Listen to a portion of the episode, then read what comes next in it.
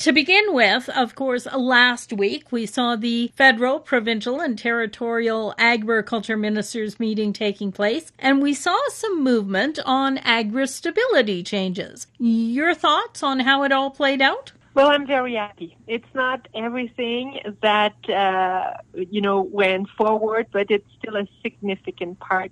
Removing the reference margin limit on the agri-stability program makes it very much uh, easier to understand. Therefore, it becomes more bankable for the farmers. It becomes more fair as well uh, when you compare one, one sector to another, and more generous for the farmers who need it most and it represents an uh, increase in this program of $95 million per year. So it's very uh, significant, and I think it's it's really worth celebrating it. I was hoping that we could move a bit further with the increase of the compensation rate, uh, which would have been uh, another $75 million when we put the federal and the provincial contribution together. Unfortunately, we did not uh, get the support of the prairie provinces to for them to, to step up and contribute their share. So we were not able to make it happen. But still, I think we have to be happy with with a big step uh, that uh, we, we we made uh, last week. Now, I understand that there was calls for Ottawa to leave your 60% of the increase on the table for provinces that can top it up with their 40% if they want to. Yes, this is a request that has been made, but um, agriculture is a shared responsibility.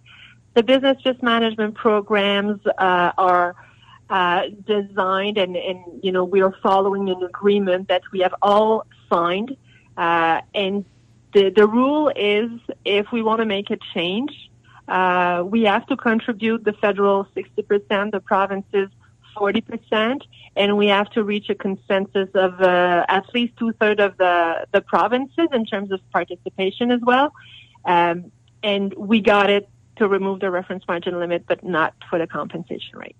Something that we've seen happening in the news over the last week, of course, is the blockade in the Suez Canal with the Ever Given. They've been able to get it uh, afloat. Talk to us a little bit about the impact, given that it is a major trading route. It is a major uh, trading corridor, of course. If it was to last uh, longer, uh, we most probably would have felt uh, the impact in a more significant way. So it was what six days it lasted, um, and uh, well, I'm just I'm just glad to see this big, huge uh, uh, ship, uh, you know, floating right now and getting out of the canal. So the the rest of the uh, the, the trade uh, w- will be able to start over. Um, but uh, yeah, trade corridor in general is is a big big issue for the agricultural sector. Uh, when we think about you know the the port in Vancouver or in Montreal, for example, or the rail when there's a rail dis- disruption in Canada, you, we we uh, the, the ag sector feel the the pain really really quickly. Now you reference the port of Montreal, and there's a lot of concern especially in the agriculture sector, over a potential longshoreman strike at the port of Montreal. And they're calling on Ottawa to intervene in this situation. Is that something that you see happening? Well, we are following it very closely because we know it could have a major impact on, on the ag sector, but also on the economy as a whole.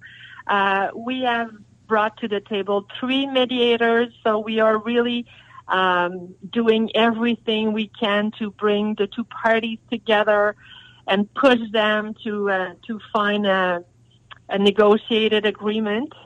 Um, and Minister Tassi uh, is uh, is following it. Uh, I would say days and nights. this this is something that we do worry, and we are putting all the, rest the resources we can uh, in support of them reaching an agreement.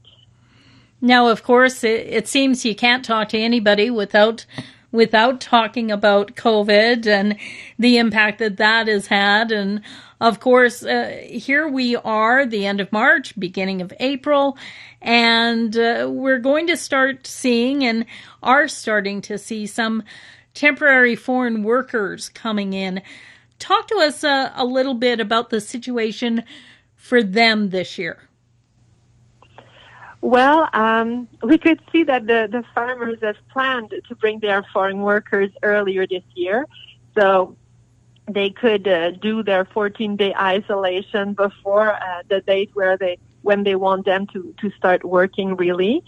Um, so what we have added in terms of sanitary measure is actually the same as any other travelers.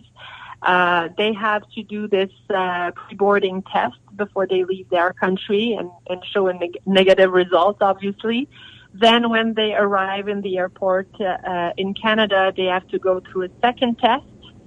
And if they can uh, drive directly uh, or, you know, take a, a private uh, transportation to their to the farm or to the place that they, where they are supposed to do their 14 day isolation, they can proceed directly. They don't have to stay in a hotel. However, if they have to take a second flight, but a commercial one, then they would have to wait for the result of their test uh, at the airport or an hotel near the airport uh, where they have first landed. So we estimate that 95% of the foreign workers will be able to travel to, to take their second test upon arrival and move directly to their uh, to the farm and do their 14 day isolation as they did last year.